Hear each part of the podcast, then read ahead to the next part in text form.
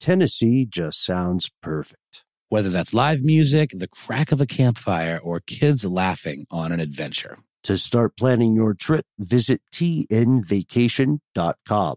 Tennessee sounds perfect. Experts claim there is nothing tougher than a diamond. But at Diamonds Direct, we beg to differ. Have you ever met a mother? Strong, radiant, timeless. This Mother's Day, give her the gift that meets her match. With diamond jewelry starting at $200. Plus, Diamonds Direct's exceptional quality and unbeatable everyday price, you're sure to give her a gift that wows this generation and the next to come. Experience the thrill of jewelry shopping done right at Diamonds Direct. Diamonds Direct. Your love, our passion.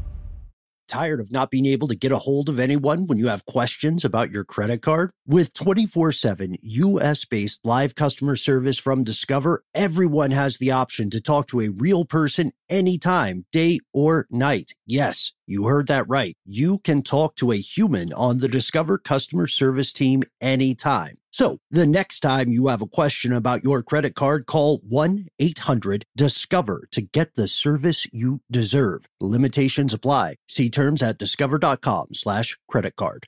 Ridiculous History is a production of iHeartRadio.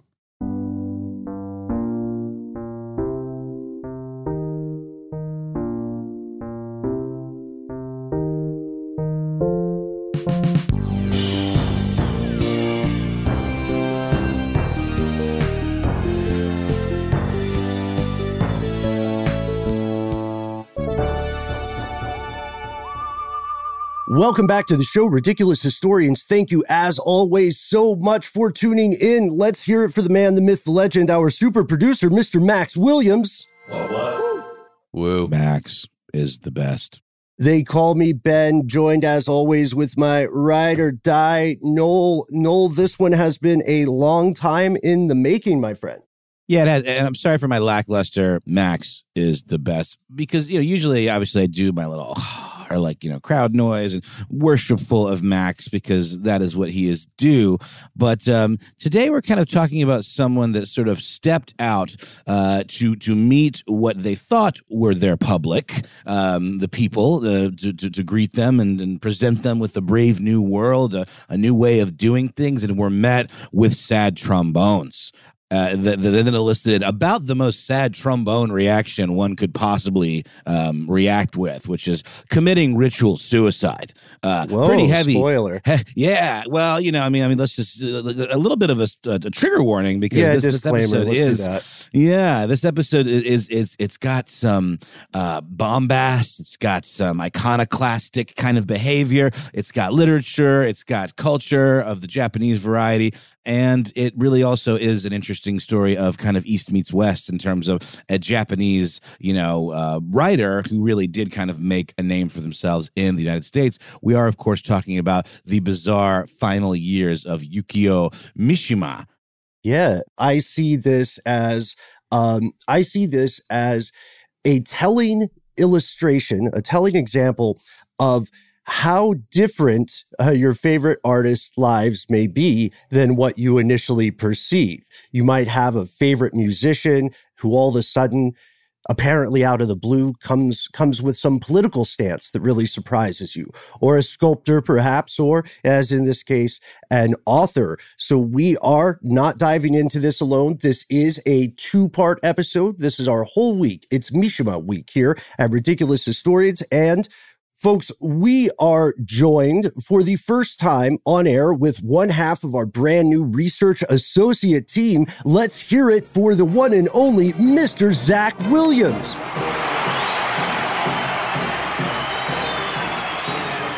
No relation. Hi, everybody. Thank you for having me. It's uh, it's Doctor Zach Williams, as a matter of fact. So, yeah, Whoa. put. I'm kidding. I'm kidding. Don't please don't do that. I'm What- joking. you just you did it. parody, parody. One night over Sleepy Town, a doctor appeared, but this was no normal doctor. Who's there? It's Zach, Zach who? the doctor. Named Zach. And he's here to fill your scripts just for knowledge. Pet his cat. Teach you history. Books and stuff. Um, let's go with other things. Yeah, that'll work.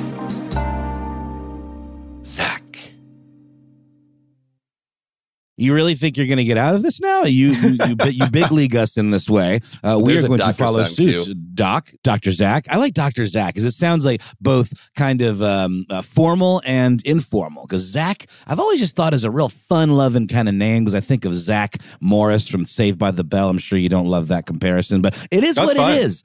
We're, we're glad we're glad to have you, Zach. And this is a um, this is a topic that is near and dear to your heart and to a mutual friend of ours, a friend of the show, Peyton Fisher, who turned me on to the film uh, Mishima uh, many, many, many years ago. Um, how did you kind of come to appreciate and, and even know about this um, very kind of divisive figure?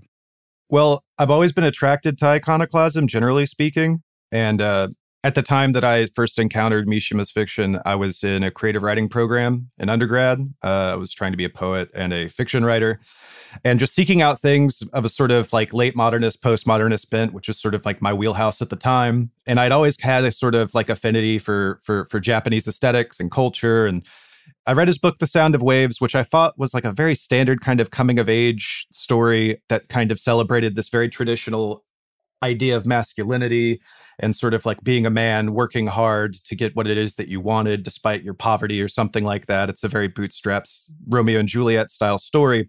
But one of the things that really struck me was one of the characters in that book, whose name escapes me now because it's been so long since I read it. But she's in love with this uh, this lead character Shinji, and has gone to university comes back, find that he's in love with um, the daughter of a of like a shipping baron um, named Hatsue, and um, basically contrives to break up their relationship by spreading rumors about her um, ill repute. We'll say um, Mm. her sort of promiscuity. And one of the things that's so interesting about that book is that it really comes alive in the sections where you're kind of stewing alone with this character uh, kind of thinking about her motivations and her kind of guilt and shame over having come between these two people. And there's this really interesting sort of psychological kind of um, depth to those moments that isn't quite present in the the plot of the rest of the book. I was like, well, that's a very interesting kind of approach to this character. This idea of like you could have contempt for somebody while also having some sort of like Empathy. empathy Yeah. it's empathy but also you know you're relating to them in a really in a real way because we we can all be spiteful kind of backbiting uh conniving people when we're not getting the things that we want. We feel like we've been denied of something. So i thought Right. wow that's actually a really lovely sort of section of the book. And then i saw the film Mishima Life in Four Chapters because I'd read the book cold and found all of this stuff about this fellow, all of these contradictions, a true postmodern figure, if you could ever think of one, because uh, so much of his life is shrouded in like this sort of public persona, this performance, but also the ambiguities of his private life, the ambiguities of his political affiliations and ideology, uh, whether or not those things were were actually like serious kind of pursuits or or just another part of the window dressing. And I always find that sort of thing very, very fascinating. Like somebody who turns their life into a sort of theater or an object of art, and in many cases, much to their own detriment, which is definitely kind of like the cautionary tale of this story, I think. Yeah, agreed. And if we, and also when we look at the life of someone who is uh, universally considered to be one of the most important writers in Japan during this time period, uh, we see that he lives through uh, some crazy events in history. I think we're right to have that uh, disclaimer or trigger warning here, but there's a lot that goes into that final act. Uh, like many many authors uh, then and now, this guy takes a pen name. The Mishima Yukio we know now was not born Mishima Yukio, correct? Yeah, he was born at Hiraoka Kimitake. And one of the funny things about any sort of encounter with Japanese literature you end up with is, um, especially early translations in the 20th century, there's always this weird Orientalism to it.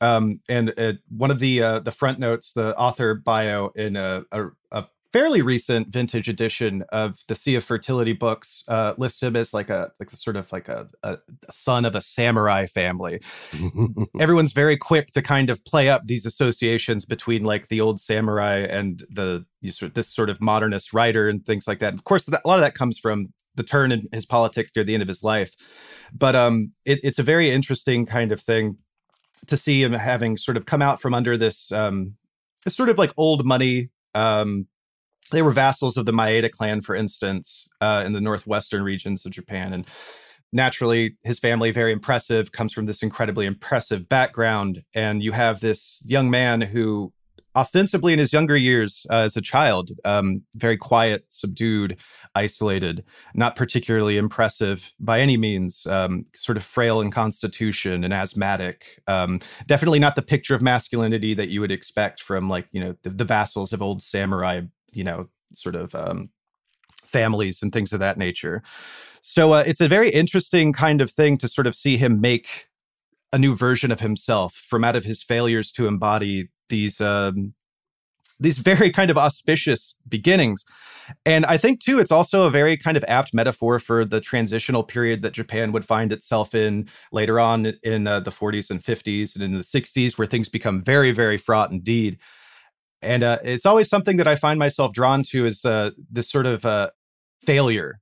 Uh, failure is a theme not only in literary production, but also in like the production of the stuff of life and sort of like making one's own self and identity. Also, also Japan. I mean, I've always been fascinated by their sort of mix of you know such you know steeped tradition and like this kind of like almost you know um serf and vassal kind of you know militarized highly almost like medieval kind of structure. And then you know after the bomb is dropped and all of that then they have to kind of reimagine themselves culturally in this almost like kind of futurist kind of mode. Uh and so it really is this very fascinating mix that i think creates some really incredible culture whether it's you know literature or, or on anime or technology technology or whatever it might be. It is a culture that literally has had to reinvent itself. But then, of course, there are always echoes of, of the past as well. So I think, you know, Mishima kind of like embodies that to a degree as well in terms of kind of being this modern figure, but also being this kind of like person that came from those those ancient traditions.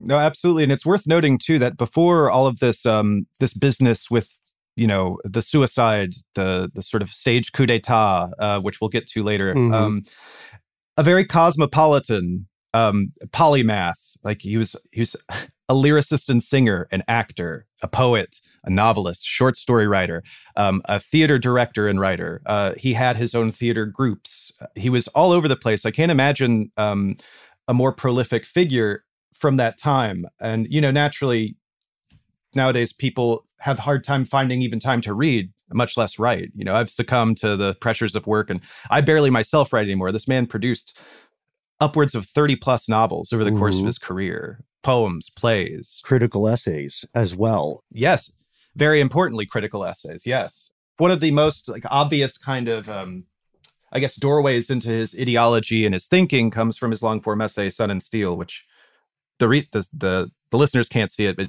if you look at the cover of this book, and this is a, a Japanese modern writers edition, uh, it's an English translation from a Japanese print by Kodansha.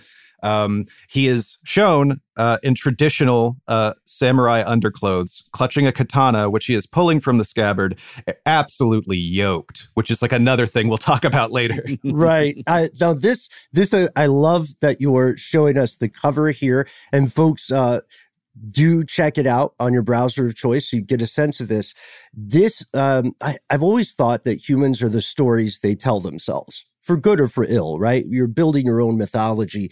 And this cover photograph stands in stark contrast to Mishima's early childhood.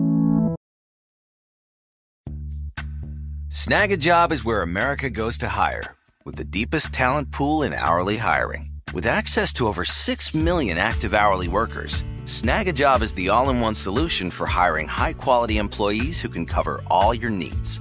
On demand, temp to hire, part time or full time. You name the position warehouse worker, retail associate, grocery store clerk, fitness trainer, baker, stylist, bellhop, podcast producer. Yeah, Snagajob's got a worker for that.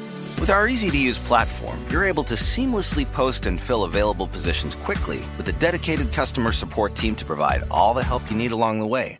Kinda nice knowing you have a talent pool like that in your own backyard, right? Snagajob is the partner you need to keep your business running smoothly. So visit snagajob.com or text snag to 242424 to talk to an expert. Snagajob.com, where America goes to hire.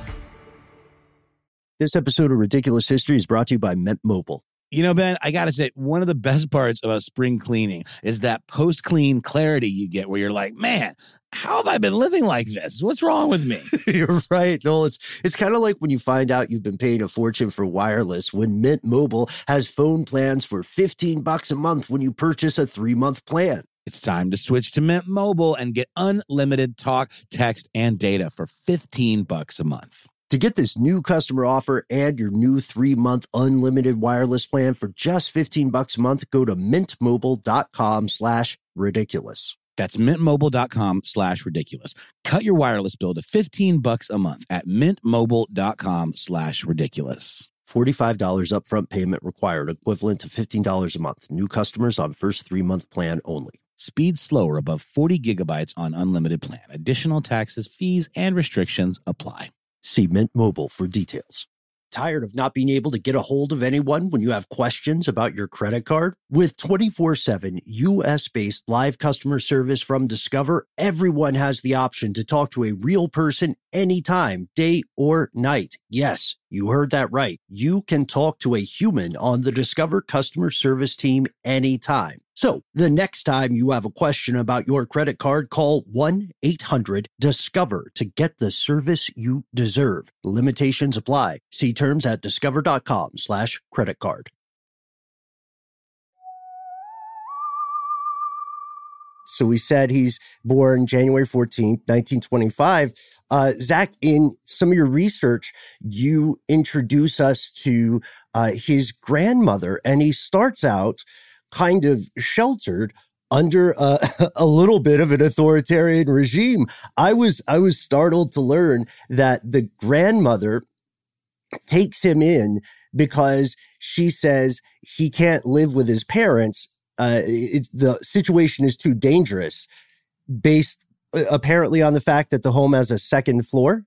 Yes, it's all very um, strange stuff and that sheltering that sort of like comes down a lot to like a sort of physical constitution like um it's just it's it's very very interesting when you kind of dig into this sort of like cloistered environment that he comes out in um, he is socialized almost only uh, with with with girls. He is kept in her sort of drawing room, uh, surrounded by the sort of uh, objects, sense, the aesthetics of femininity, and things like that.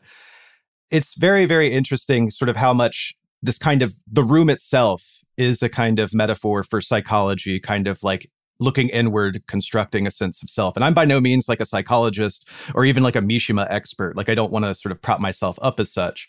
But you know, it's it's pretty common knowledge that our experiences in youth definitely sort of like bear into who we become as adults. And it seems to me that this is sort of the beginning of all of that. And I think also like those ties to the sort of old Japan, which his grandmother represented and held on to. Uh, a deeply classist woman, for instance, would not take him to the theater because they'd be rubbing sh- like elbows with the rabble and things like that. So, without pastimes, without a sort of a means of socialization that most people would find conventional, he instead turns to these interior flights of fancy, sort of the poetry, the writing. Um, and if I may read from the opening of uh, Sun and Steel for just a moment, just to get sure. his own sort of um, yeah, please do. Two cents on it. Max, let's get some uh, music. So this is on page eight of Sun and Steel. When I examine closely my early childhood, I realize that my memory of words reaches back farther than the memory of the flesh. In the average person, I imagine the body precedes language. In my case, words came first of all. Then, belatedly, with every appearance of extreme reluctance and already clothed in concepts, came the flesh, it was already, as goes without saying, sadly wasted by words. First comes the pillar of plain wood, then the white ants that feed on it.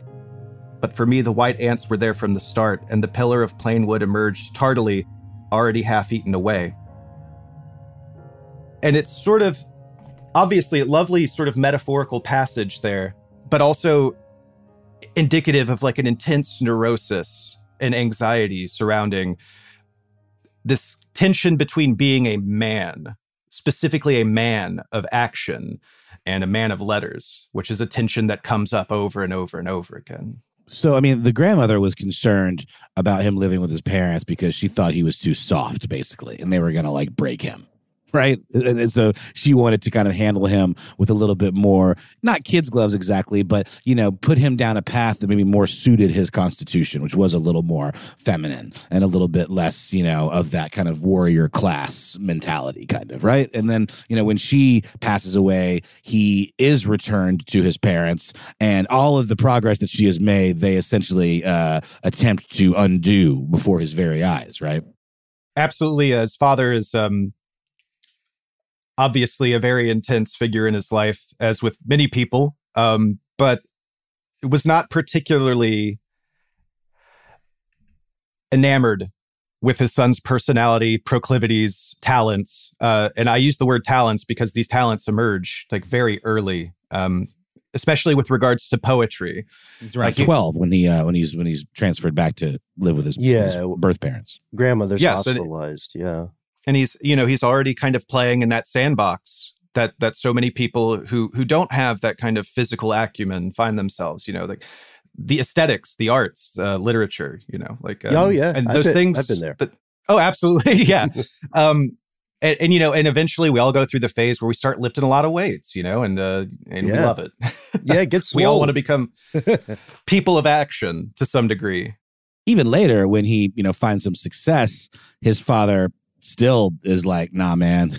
this isn't this isn't a real thing. I, I, don't care what quote unquote level of success and admiration you have achieved. What you're doing is, you know, worthless. Essentially, you know. I mean, this is like a classic overbearing, mean spirited kind of disciplinarian parent attitude when a kid goes away that, that, that branches off from the, the path that the parent expects, that even when they see that you succeeded, they still can't give you that uh, praise and um, kind of, you know, pat on the back that, that you probably need.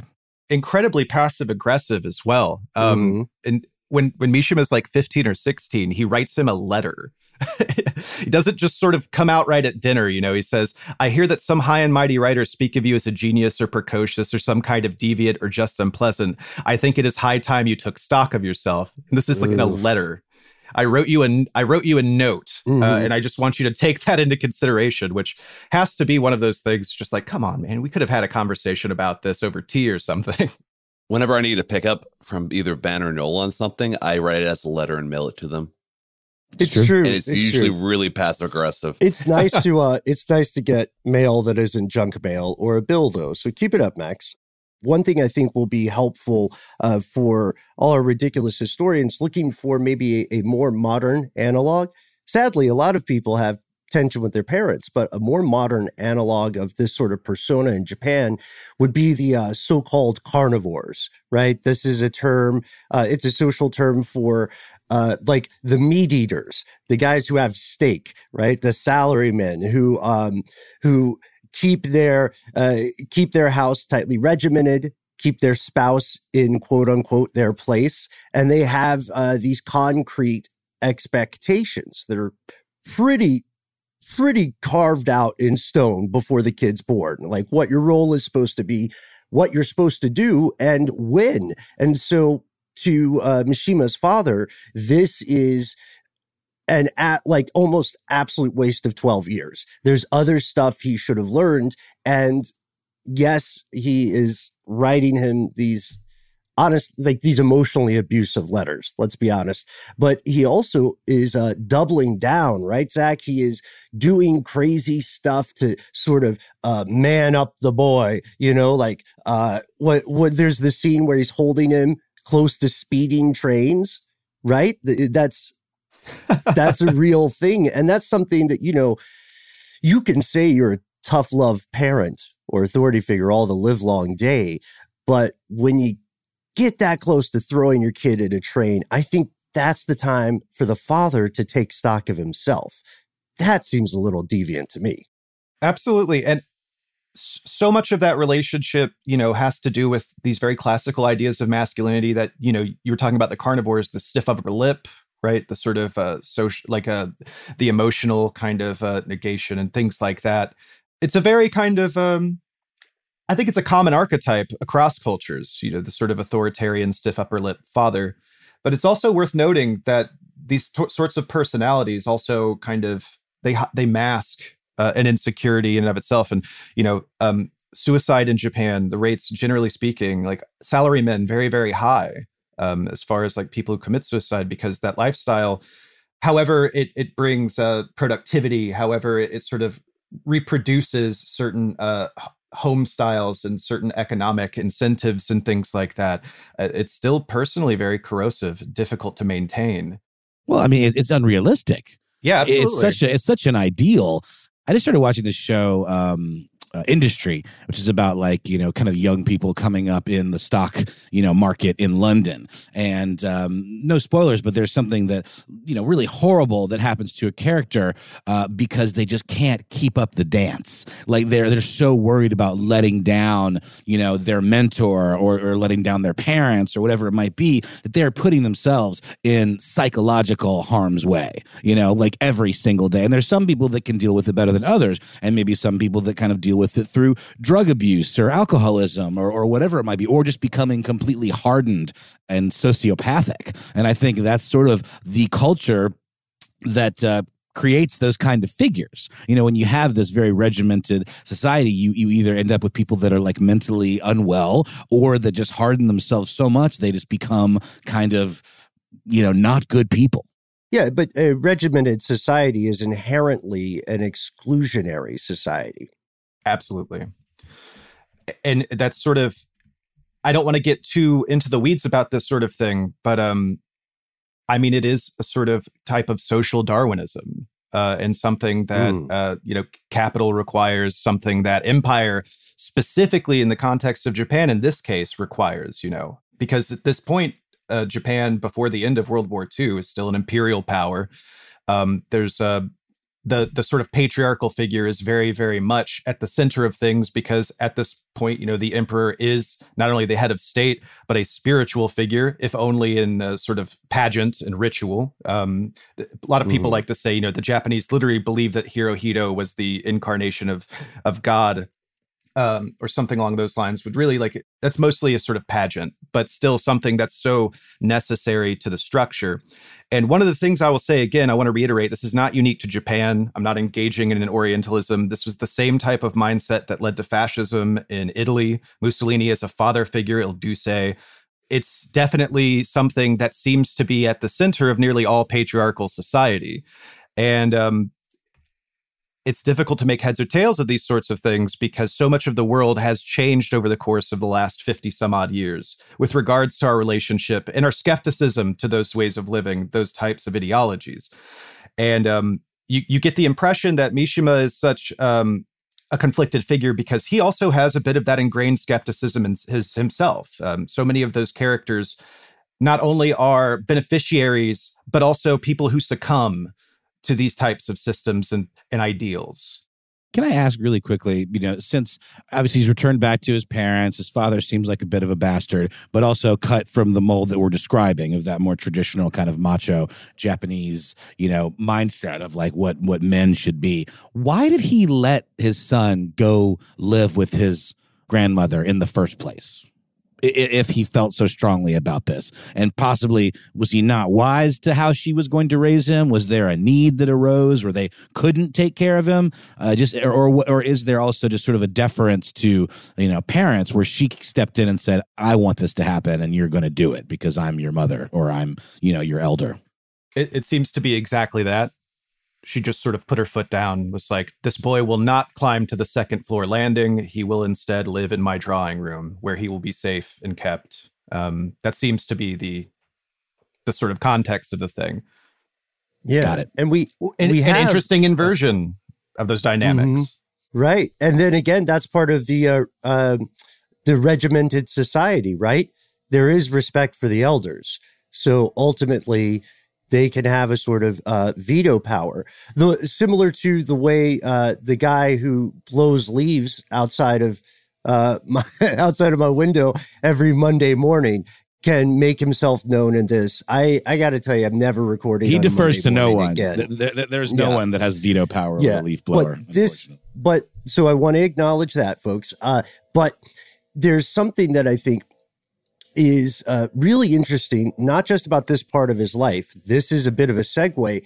Uh, we, as students or as readers, have a unique insight into Mishima's life because he tells his own story in an incredibly interesting way. Decades before people start uh, making thinly veiled autobiography a genre in film, Mishima has his breakout work in the literary scene, right? It's Confessions of a Mask. And if you go to the bookstore, it's in the novel section. But it's uh, you know, it's a novel that draws uh, like the very least you can say is it draws a great deal on his personal history, his story. And so people are again, they are taken to these really interesting emotional explorations that you mentioned at the top of the show, Zach. But these explorations are taking you into the mind of the author. And uh, maybe you can tell us a little bit about this. Snagajob is where America goes to hire, with the deepest talent pool in hourly hiring. With access to over 6 million active hourly workers, Snagajob is the all-in-one solution for hiring high-quality employees who can cover all your needs. On demand, temp to hire, part-time or full-time. You name the position.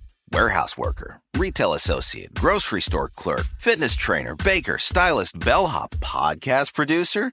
Yeah, Snagajob's got a worker for that. With our easy to use platform, you're able to seamlessly post and fill available positions quickly with a dedicated customer support team to provide all the help you need along the way. Kind of nice knowing you have a talent pool like that in your own backyard, right? Snagajob is the partner you need to keep your business running smoothly. So visit snagajob.com or text snag to 242424 to talk to an expert. Snagajob.com, where America goes to hire. Tired of not being able to get a hold of anyone when you have questions about your credit card? With 24 7 US based live customer service from Discover, everyone has the option to talk to a real person anytime, day or night. Yes, you heard that right. You can talk to a human on the Discover customer service team anytime. So the next time you have a question about your credit card, call 1-800-DISCOVER to get the service you deserve. Limitations apply. See terms at discover.com slash credit card. This episode is brought to you by eBay Motors. eBay Motors is here for the ride. Noel, do you remember your favorite car? Well, yeah, um, it was a uh, an Eddie Bauer edition Ford Explorer. Oh, that's And cool. I, yeah. I, I just remember it was my dad's. I, I was a hand me down car kind of kid. Dad would buy a new car, I'd get that car, and I just remember feeling so awesome being up above everybody, like I was in Mm. Mad Max or something. You know, I had a lot of uh, land yachts that I loved. I had Pontiac Yeah. El Bonnevilles. Right? Oh, I never had an El Camino. My dad had one, and that was a that was a real interesting use of our collective time, keeping that thing running. But I think these cars all kind of speak to us because they were such a fundamental part of our lives. Do you remember when I had that Monte Carlo? That's what I meant. I meant I said El Camino, and I meant Monte Carlo. I miss it so. Uh, the Monte Carlo was tough. I had a series of Monte Carlos, and the last one, God bless it, I just I I had to learn a lot about car maintenance just to keep that guy running. But it, Totally. it still was like a a perfect fit. It's almost like finding your true love. Uh, you know, like when you recently got a car a few years back now. Oh man, and funny you should say that. That particular perfect fit was the Honda Fit, which I love dearly. But Ben, it's getting a little long in the tooth, and while it's been incredibly reliable up to now, it's getting to that age where I might have to start looking for some parts here and there to keep it running. Mhm. And that's where eBay Motors comes in. With over 122 million parts, you can make sure your number one ride or die stays running smoothly. Brake kits, LED headlights, roof racks, bumpers, whatever your baby needs, eBay Motors has it. And with eBay Guaranteed Fit, it's guaranteed to fit your ride the first time, every time, or your money back. Plus, at these prices, you're burning rubber, not cash. So keep your ride or die alive at ebaymotors.com. Eligible items only. Exclusions apply. First novel, or this first breakout novel, just so people can see how closely this cleaves to the true story.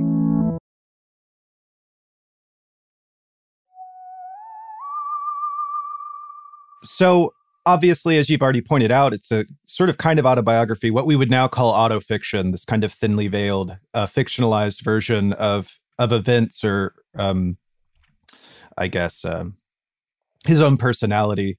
Is, is there like something else that you could compare that to, maybe that others in the audience might be familiar with?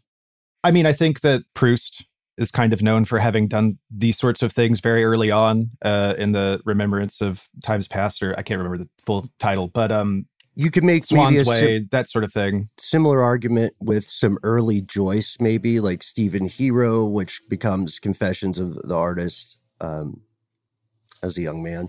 Got it. No, and I, and I think this is a this is something that has increasingly become very very uh, popular as a sort of literary genre.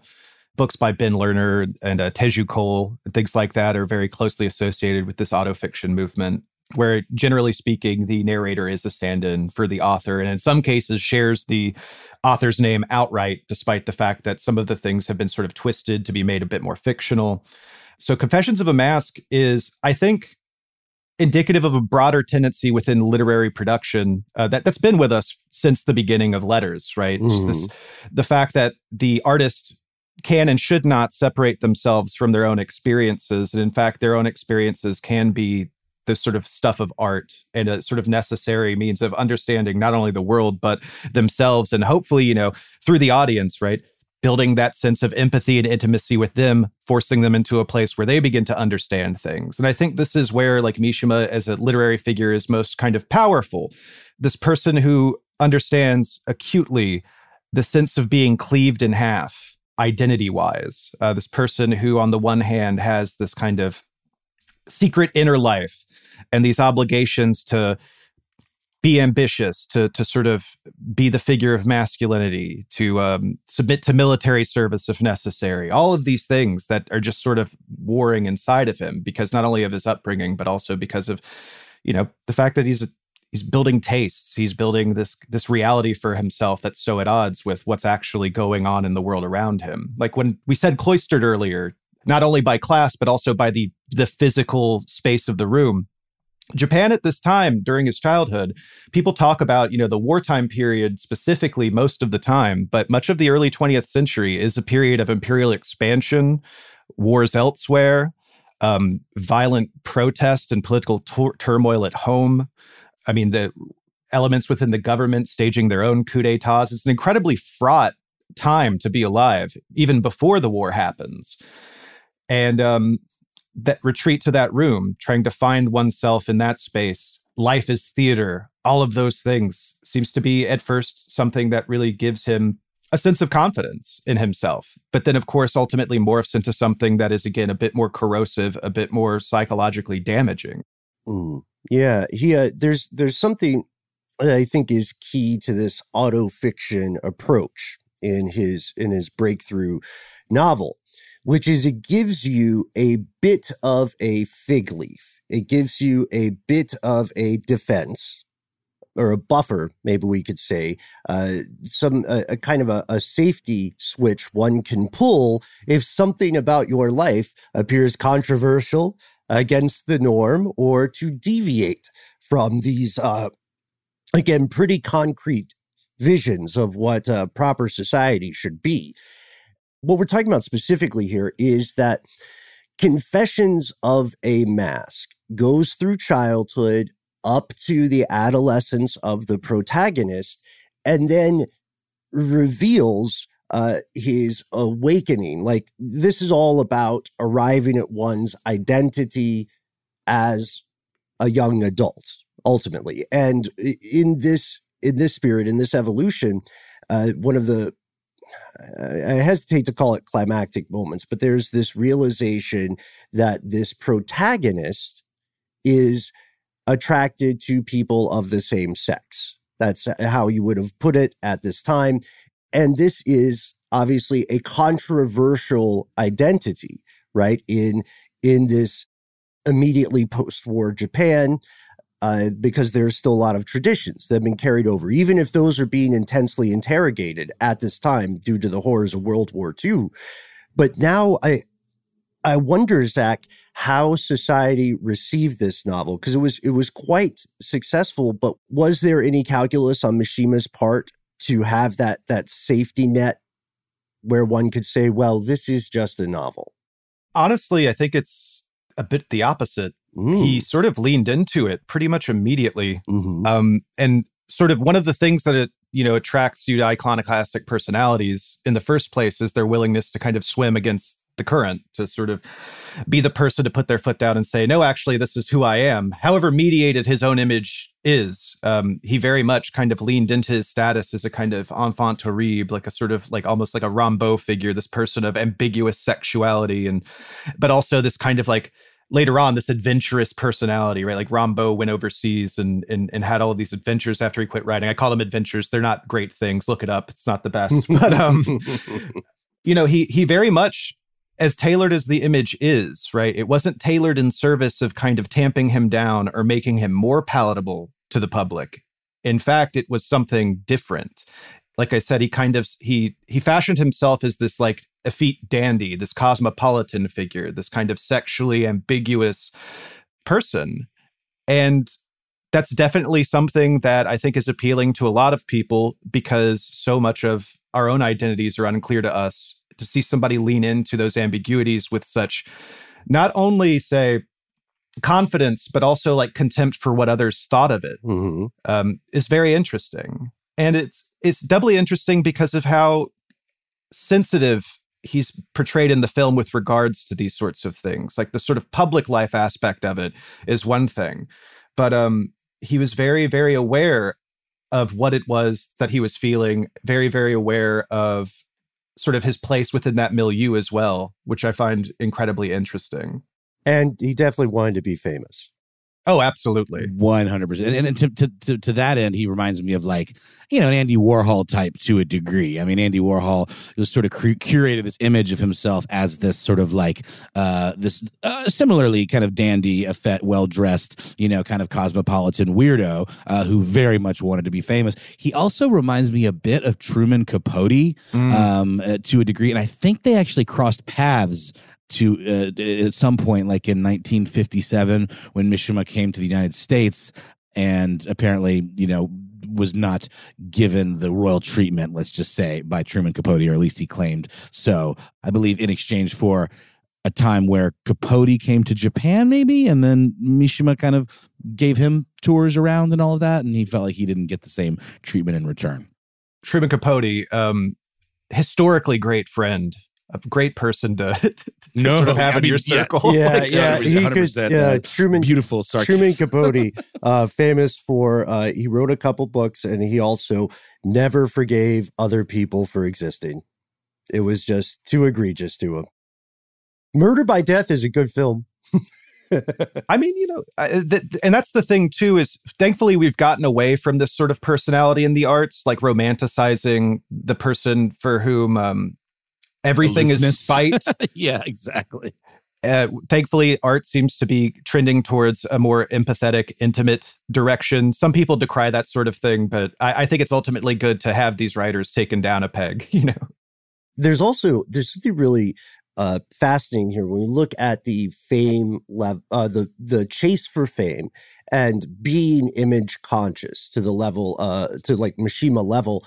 Uh, he is he is becoming a study in contradiction, right? To the outside observer, without knowing the inner workings of the fellow's mind ourselves, we can say that he he was he was doing a lot. I'm not going to say too much, but he's doing a lot. Uh, a Renaissance writer, you know, uh, a literary icon by the 1960s, and this is when he starts. Uh, this is when he starts getting a more, a little bit more macho man, right? Uh, he starts working out to earn that photograph on the cover of this uh, of the translation Zach showed us, uh, and he continues uh, saying, Look, yes, I'm getting in shape. I am getting swole. I work out three times a week. I'm also not going to hide my sexual orientation. So, for a lot of the more traditional observers in Japanese society, this guy is just not computing. right? Like, why are you so manly? Why are you getting so buff when you're not obeying what we see as proper uh, social roles? There's that. And I think there's also this tendency to sort of lean into one of the things that, uh, especially the right wing that he became associated with later on down the line were critical of him for was like this sort of fostering of a cult of personality this um this kind of emphasis on image and this emphasis on kind of propping himself up as a figurehead of something. Um and mind you that japan has a very sort of individualist kind of character as many sort of you know we'll say um, as many capitalist countries do but people were very skeptical not not necessarily just because of that uh, sexual ambiguity but also he was a tryhard. He was always somebody who was putting himself out there. He was always sort of flying in the face of convention and and and sort of like receive modes of like or understandings of like humility right? Like it's not enough that we read you. We have to see you in movies. We have to listen to your music. Like could you maybe take it down a notch He's like the No, kind of guy who would like much. have like a written by, produced by, composed by, based on theme tune originally whistled by. he's You a know, garth he's like- marenghi yeah Yeah, hundred percent. Yeah, but but One actually a really cats. good writer no, th- and that's the that that's what makes you begrudge him even further, right? Are you bad mouthing Garth Marenghi? I will say that admitting that you've written more books than you've read is a bad look. Well, yes, but, But I it's, think it's that- masterful comedy. Oh, it's great. No, that that that that guy really is the satirical kind of uh, apex of what we're describing here. And and to your point, Zach, that Mishima actually was good at all of these things. That's something that'll also piss people off. You know what I mean? We can almost stomach uh, a try hard hack better than we can someone that is really good and makes it points out kind of how mediocre a lot of other you know like kind of multidisciplinary artists are. Oh, absolutely. And I just imagine, you know, nominated for the no or like sort of considered for the Nobel Prize Mm. throughout the 60s. Incredibly like matinee idol attractive, uh, sort of very focused on physical fitness, and then increasingly politically involved in a way because of his visibility and his sort of like just individual charisma and magnetism. Obviously, that's going to rub a lot of the old guard the wrong way. Uh, yeah, and additionally, though we we do see some glimpses of I would say a painful inner life because around this time when he's uh you know when he's doing too much as some people would say when he's being a bit of a pick me in the world uh he also begins creating these images that can seem to contain suicidal ideation. And it's easy to dismiss those in the beginning as simply being edgy, committing seppuku, um, images of like, oh, I'm drowning and stuff. These are coming out around, like, coming out in the same era as real thirst trap pictures that you would call them these days, where he's in a Speedo and some motorcycle gear, but he's dangerous.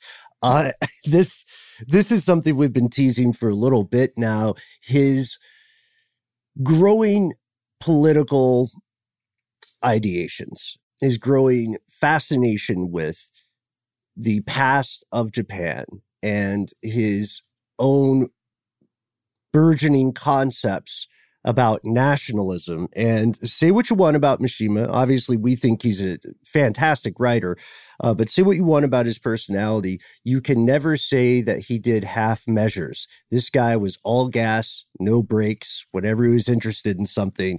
So it's not as if he just gave one interview and said, I'm kind of embracing nationalism. Uh, how far did he go, Zach? Is that for part two? I think that's probably good for part two. But one of the things I will also say about the sort of political awakening, as sort of contrasted by the rest of his life, you forgot to mention that he was a model and things like that. We can't necessarily speculate too much about where he was going with regards to sort of where he ended up at the time. So to put to put more frankly, in Confessions of a Mask, there's a scene where he describes this sort of homosexual awakening as a sort of encounter with a painting of Saint Sebastian, sort of strung up to a tree littered with arrows. Uh, that that that painting would be reproduced several times in photographic form with Mishima as the subject, and this sort of drive towards like destruction, self-destruction, um, all of those things sort of becomes very obvious in the sort of uh, the suicidal character of many of these photographs. So much so that the turn that happens next, uh, and those photographs are roughly contemporary with what the end of his life. Um, but um, even before then, this kind of fashioning himself as like this sort of um, this bright star that's burning out quickly, this kind of doomed um, figure begins in the 60s and then ultimately comes to its uh, its ultimate bloody outcome. And uh, there's a lot to be said about that. A lot of speculation as to why the political turn happens and its relationship to ultimately what does transpire in 1970, which I think is a good place to sort of pick up with uh, episode two. Agreed, agreed. Uh, so we are going to come to our own uh, our own brief conclusion. Thankfully, not a bloody conclusion. This is the end of part one of Yukio Mishima, uh, the bizarre final years. And Zach, thank you so much for coming on the show. I was uh, I was super gassed about this. Uh, Noel, I believe you were as well, because we really like we've been teasing this for months, man. I think I, I hope Noel that the our fellow ridiculous historians uh, didn't suspect we were only blowing smoke.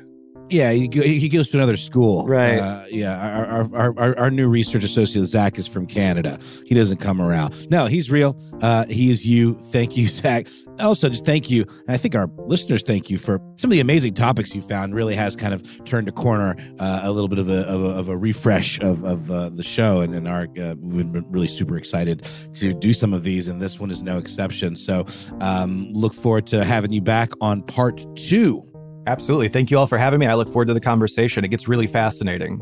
All right, did you hear that? We got a second date. So we're going to call it a day. Uh, thanks, as always, to our super producer, Mr. Max Williams. No relation. You can verify that, right, Zach? Um, no relation except in the, the great tapestry of humanity. Oh, shucks. I don't. I don't know. I like to believe that uh, Zach is my uh, long lost uh, little brother. Aw. I love it. We can we can act accordingly. We can Yeah. act accordingly. It's Yeah. fine. We we, we can we can, we can uh, chosen family. That's what I like to call it. We are we the go. stories we tell ourselves. We are the stories we tell ourselves.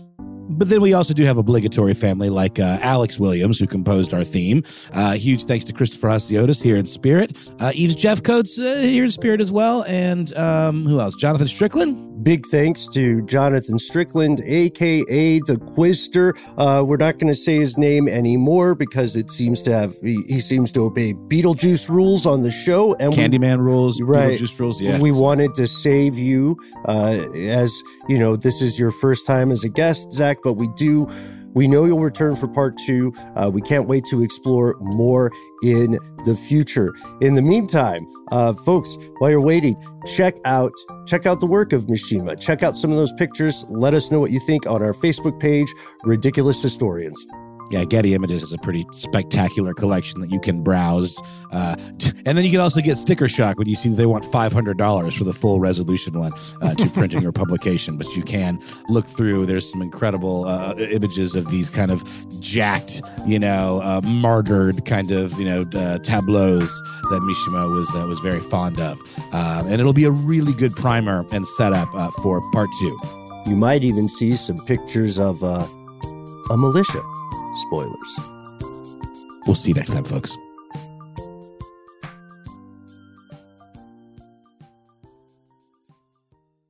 For more podcasts from iHeartRadio, visit the iHeartRadio app, Apple Podcasts, or wherever you listen to your favorite shows. This episode of Ridiculous History is brought to you by Avalon Waterways. Ben, are you in major need of a vacation right now? Noel, you're a mind reader. I am, and uh, aren't we all? We are. While cruising remains popular, there's something big happening in the industry, and that is, my friend, smaller ships. True story. The intimate ships of Avalon Waterways can go where the big ships can only dream through winding passageways of rolling vineyards and castled hills into the heart of timeless cities and storybook villages. That sounds like a delight. See how Avalon's smaller ships promise greater discoveries, fewer people, and more of everything. Limited time special offers await at avalonwaterways.com. If a new house is on your wish list in the next five years, grow your savings faster and experience your dreams with an Ohio Homebuyer Plus account from Kemba Financial Credit Union. A savings account specifically designed to save for a new home where you can earn 7% APY, a $500 matching bonus, and a $1,500 mortgage closing cost credit. Learn more at Kemba.org. Offer expires March 31st, 2025. APY equals annual percentage yield. Restrictions apply. NMLS 292230. Equal housing lender. Federally insured by NCUA. With the Lucky Land slots, you can get lucky just about anywhere. This is your captain speaking. Uh, we've got clear runway and the weather's fine, but we're just going to circle up here a while and uh, get lucky. No, no, nothing like that. It's just these cash prizes add up quick. So I suggest you sit back, keep your tray table upright, and start getting lucky. Play for free at LuckyLandSlots.com. Are you feeling lucky? No purchase necessary. Void where prohibited by law. 18 plus terms and conditions apply. See website for details.